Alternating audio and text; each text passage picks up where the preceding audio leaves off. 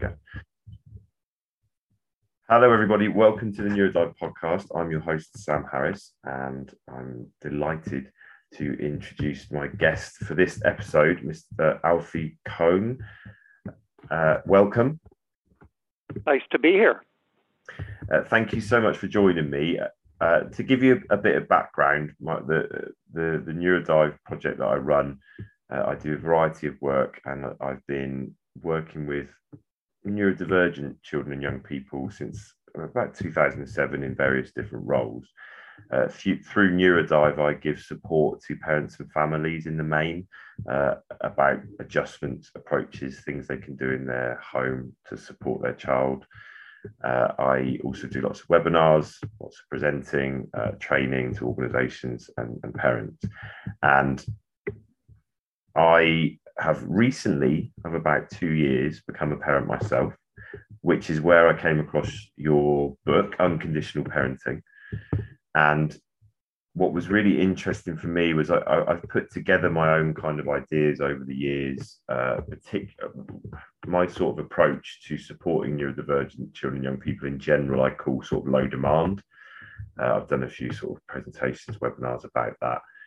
And reading your book, I was struck by how many similarities there were in there, but also it taught me a huge amount about uh, that conditional approach uh, and, and the, I guess, how rewards would also be included into that. Uh, I guess if you if you set a reward, you're also removing something. You're setting them up to fail. So, and and to be honest, the the most sort of personally, um, I guess, provoking thing for me was actually with my own son.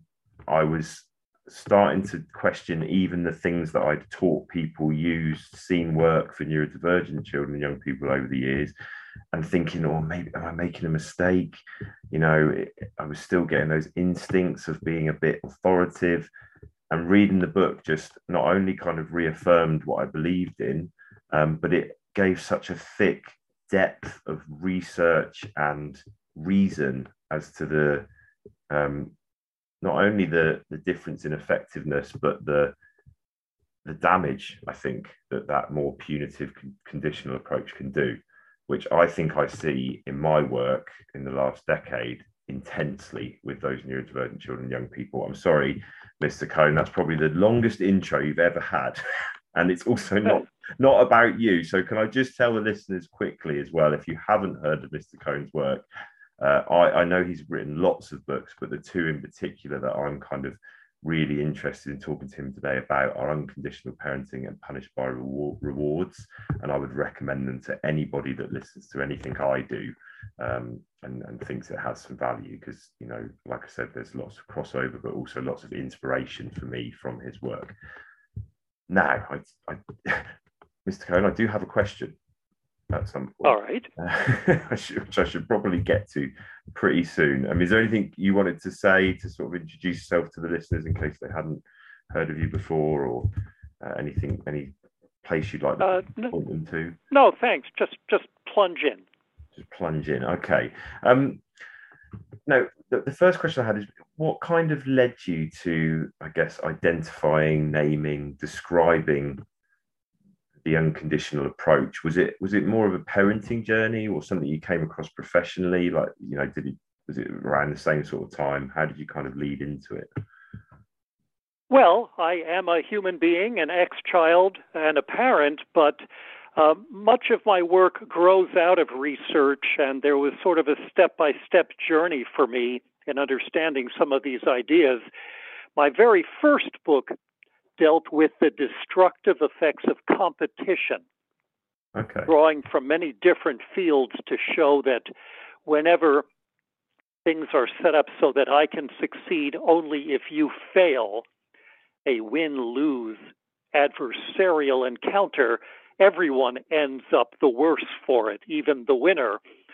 One of the reasons that it turns out competition is surprisingly counterproductive is has to do with the nature of motivation. A lot of us tend to assume that motivation is a single entity, something you can have more of or less of. You can be more or less motivated. But psychologists have long understood, most of them anyway, that there are different kinds of motivation, and the kind matters more than the amount. And specifically, psychologists talk about the difference between intrinsic motivation, which is where you do something because you find it valuable or worthwhile in itself, and extrinsic motivation, uh, which means you do something because of something outside or extrinsic to the task that will happen, such as you get a reward or you win uh, some kind of competition. Extrinsic motivators, like rewards and punishments, aren't just less effective, they end up killing intrinsic motivation. And that was just one small section of my book about competition. But later I came to ask the broader question what if there isn't a competition? If everybody can get a reward, but you're still doing it to get a reward? And I discovered another whole batch of research um, at work, at school, at home, and elsewhere showing that rewards in general are counterproductive and are, in fact, a way of doing things to people rather than working with people. And they tend to undermine excellence at the same time that they undermine relationships and undermine people's desire to keep doing what they're doing. And that became my book, Punished by Rewards, that you that you mentioned. And so whenever I see a huge cache of research and good solid logic pointing in one direction, but notice that much of society is still heading off in another direction, uh, that tends to animate me and lead me to write a book. Um, and so that that became the book that applies to rethinking how parents treat children, whether they're neurotypical or neurodivergent, how teachers treat students, and how employers treat employees. Hundred percent. Uh, uh, that's that's that seems like a good reason then, if the weight of evidence is kind of suggesting something needs to change, and it's it's interesting for me because uh, coming from that background of working more predominantly with neurodivergent children, there's this kind of myth I think that seeps through that actually because of behavioral research we should be using those rewards those consequences to to change behavior. But that research never looks at the what's going on for each individual on the inside and in and I know in unconditional parenting you, you mentioned lots of pieces of research that look at that the damage of those more conditional approaches uh, one being that loss of uh, intrinsic motivation. There was also things in there about it increasing the likelihood for the the young person to maybe hide things from from their parents and and be deceitful in in their behavior and more ashamed of their behavior maybe? Is, could you expand on that a little bit? Yes. Uh, let me start by saying that punishments like rewards can be effective at getting only one thing ever and that is temporary compliance but at an enormous cost. I mean if i'm in a position to really hurt you unless you do what i tell you I may get you to do it but it will destroy our relationship and it will certainly not help you develop a commitment to wanting to do that thing um, uh, or to become a more morally sophisticated, caring person, an effective person. Exactly the same thing is true of rewards, which are not really the opposite of punishments, but just a different flavor of the same kind of controlling interaction. If I offer you something that you can't resist, a lot of money or a toy or a food that you like or whatever it is, I may be able to get you to do it. But again, it will destroy the relationship because now I'm not a caring ally in your mind. I'm a, a goody dispenser on legs. And um, it will undermine your interest in whatever um, whatever I had rewarded you to do. That's true for two reasons. First, because it's really control, even if, if it's sugar coated control. Um, and people don't like being controlled. They may want the goody, but they don't like having the things they desire being used to manipulate them, which is what all positive reinforcement is about. And the second reason that I think it has this effect, according to the research, is that when I say to you, do this and you'll get that, I have reframed the this, the thing that you had to do, as a prerequisite, something you wouldn't want to do, obviously. Um, otherwise, I wouldn't have to bribe you to do it. So if you reward children for and praise them, which is just a, a verbal reward, good job, um, is is just a patronizing pat on the head. It's the same basic interaction as if I gave you, you know, a, a pound for doing it or a candy bar. Um, but when I say this to you, um, do this or and you'll and you'll get that. Um, you now become less excited about the thing you had to do, um, and that that changes everything. So rewards and punishments have this the same exact effect regardless of whether people are considered neurotypical or neurodivergent. The difference is that with neurodivergent kids, it is widely accepted that you have to treat them that way. More, more about doing things to them instead of working with them, hmm. even though it's just as destructive um, in those cases. The sad thing is that the behaviorists, the followers of the late B.F. Skinner and others, who talk about reinforcement protocols and so on, who use just terrible, terrible programs with names like positive behavior support or applied behavior analysis and many other things like that. This is this is about treating children the way we would train pets. Mm.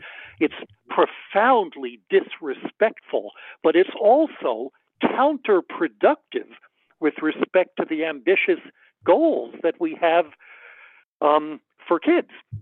And that's why it's pretty outrageous that we assume it's necessary, desirable, or even innocuous to use this kind of doing to approach. Um, and obviously, people may need help from perhaps uh, advisors like yourself to think about more respectful and constructive ways of working with kids when there's a problem.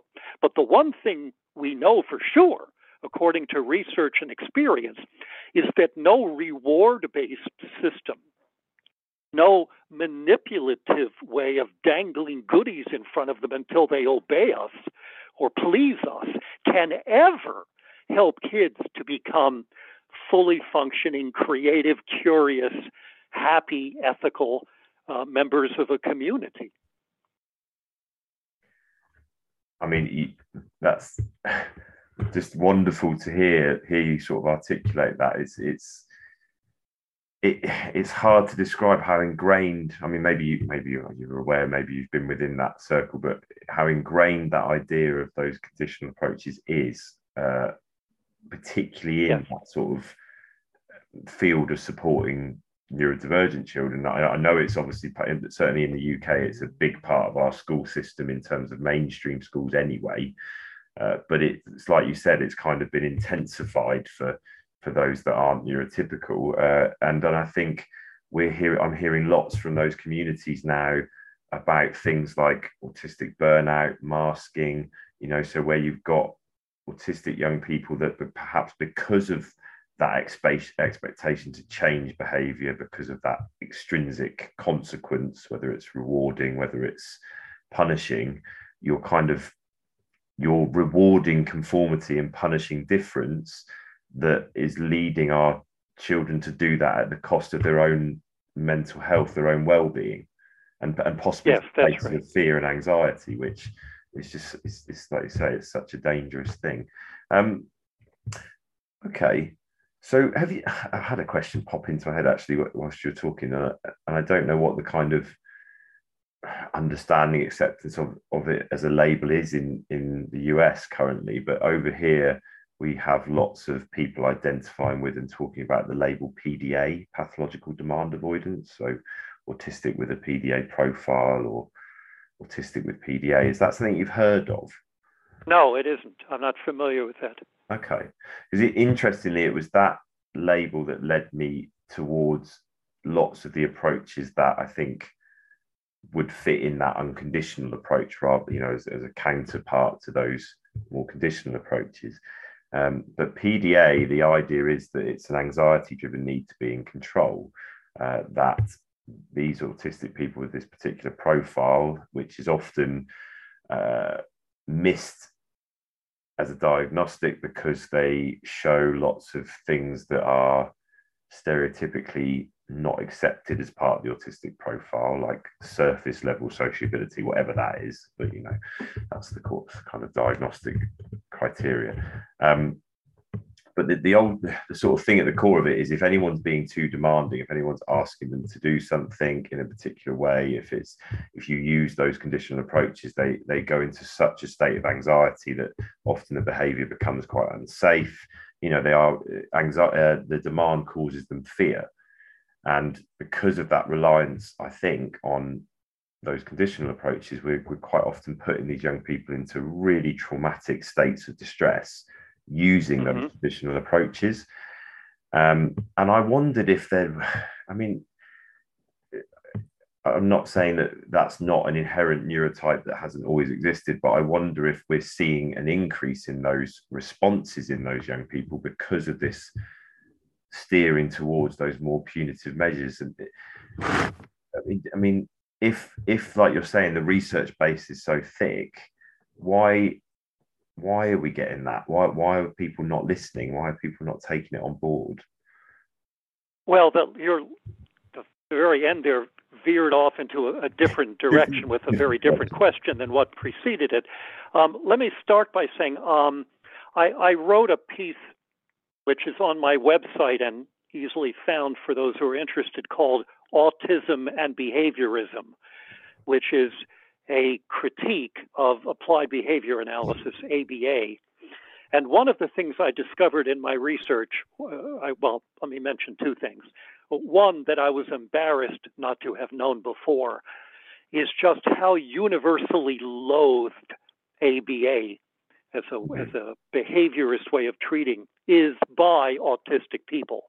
And I came across many, many blog sites, web pages, scholarly articles, Twitter feeds, Facebook pages, all by uh, mostly young autistic adults who had been deeply traumatized by being treated this way by the behaviorists, having the things they enjoyed most, the activities and the possessions, being held for ransom, as one person put it, until they obeyed the therapist. And I came to realize that um, that these programs of behavior control that are widespread in England, the US, and other countries. In fact, in some parts of the US, there's even requirements that this is how you have to intervene with autistic children. Tens of hours a week of of this. Um, that we don't even seem to to care that the people on the receiving end are in fact traumatized. And I came across one, um, a, a couple of studies suggesting that what tends often to develop is a kind of prompt dependence, meaning that as these children grow, children on the spectrum, they become less, have less of a sense of agency and initiative because they've been trained, perhaps inadvertently, to depend on a more powerful person, controlling them to elicit the behavior that that more powerful person wants. And so, what what you're describing, what's new to me, and I'm going to be looking up after our conversation of pathological dependence, is not necessarily part of an innate condition, but precisely, paradoxically, tragically, the kind of thing that's elicited by the mainstream form of behavior control that's supposed to um, uh, be used to to treat autistic children. The second thing I came to realize in my research, um, which you you may well have known long before I I figured it out, is the point of these programs, these kind of behavior modification programs, has never been to really do what's in the best interest of neurodivergent children. It's really for the benefit of neurotypical people who are uncomfortable with autistic people. Absolutely. To make them stop rocking, doing the stim stuff, uh, doing what they need to uh, to to cope with the world that often seems to them uh, difficult and challenging, because it makes us feel odd. And so we're trying to make them stop being who they are and act in a more normal way because we prefer that. And of course, that process that basically says stop being who you are, which is at the core of behavior management, behavior control, is um, uh, not really. We have to ask about what the goals are, not just what's wrong with the method. Mm. And um, it's it's deeply problematic. When when I and I have loads in that article, autism and behaviorism. I have loads of links to various studies, to uh, writings by autistic people, and by former uh, ABA therapists who are basically doing a mea culpa thing. I can't believe what I did to children for so many years, uh, almost torturing them, and was told, but it's evidence based you know, it's what the research says is the only thing that works, which, by the way, turns out to be totally false, as I discovered when I started looking at the actual research. When I started the process of looking at rewards in general and, and discovered how they're counterproductive across the board, neurodivergent or neurotypical, adult or child, um, regardless of gender, of culture, rewards inevitably backfire unless you're just talking about short term obedience. Hmm. Um, one of the things I came to realize is that the problem goes deeper than that. And this is something that you and I have both alluded to briefly in this conversation, but I want to spell it out as a different point. I, I began by seeing that rewards as extrinsic motivators are bad because they kill intrinsic motivation, the desire to do something. And incidentally, research has found that children who are often rewarded or praised are more self centered, more selfish, less generous than their peers, uh, which makes perfect sense. If you say, Good job, I really like the way you shared your, your toy with your friend, that child now just became a little less interested in sharing for its own sake. You've taught him the reason to do it is to get the pat on the head. Hmm. But anyway, I came to realize that there's another problem with rewards as well, and that is that they communicate conditional acceptance. There are now strings attached on our love from the child's point of view. Um, we're, we're telling them that we don't love them for who they are, but for what they do, which means that when they don't do what they're um, expected to do, they fear that the care of the parent or or perhaps teacher is is going to be throttled back. And what children need, what we all need, but especially children, is not just to be loved, but to be loved for no good reason mm. which is to say, unconditionally. All punishments, notably including forcible isolation, which we euphemistically call time out, and all rewards, including praise, are examples of conditional acceptance. You must do this to get that. And that's another whole reason why not only programs like ABA and other programs used with with uh, autistic children, but the vast majority of point systems, contracts, behavior management in schools and at home, the vast majority of these of these programs and systems and the advice that parents and teachers and therapists are given are fundamentally misguided, not only because they kill intrinsic motivation as a result of their controlling nature, but also because they communicate conditionality.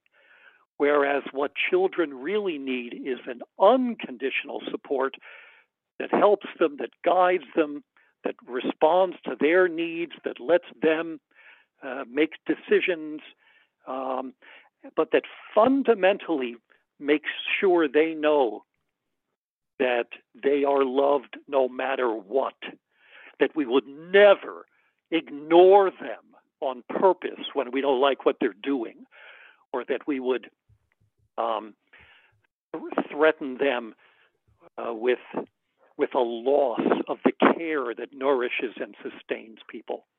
So those are sort of the two points of my work, my two point indictment of the behaviorist status quo, and the second, of course, is what what was uh, what I wrote up in that other book you mentioned, Unconditional Parenting. Which is such a, a nice sort of tie-in for me, really, because again, it was that book that connected all the dots for me. Uh, you know, uh, all those ideas about, hang on, this other approach that's been pushed forward perhaps isn't as effective, but also it's I think it's doing some real harm and it connects all those dots. But equally, that that statement that what we need most of all, especially from parents, more than from anyone else, is that unconditional yeah. love. And what, what's worrying is that parents are being convinced to take up those more school-based, you know, uh, approaches that already do damage in those environments, but actually now we're saying no, parents need to be more like this, firmer boundaries, more boundaries, reward charts, all that kind of stuff. Um, for me personally, I, I, I have like ADHD myself, so uh, but I didn't sort of find out about that till quite late on in life, and it and it's been an interesting journey for me thinking about what helped me uh, from my parents and looking back and reading your book, I, I just it makes me think of, of my mum in particular, but also my father because that that is what they did. You know, whilst I was getting in trouble left, right, and centre for things at school, you know, they would always let me know that I was unconditionally loved, and that I think always kept my self-esteem strong enough to just keep going and, and think it'll figure itself out i'll find what i'm good at what i'm interested in and it'll work. Uh, and it led me to have conversations with incredible people like yourself. So thank you for spending half an hour talking to me mr kohn. Oh my pleasure. I appreciate your interest.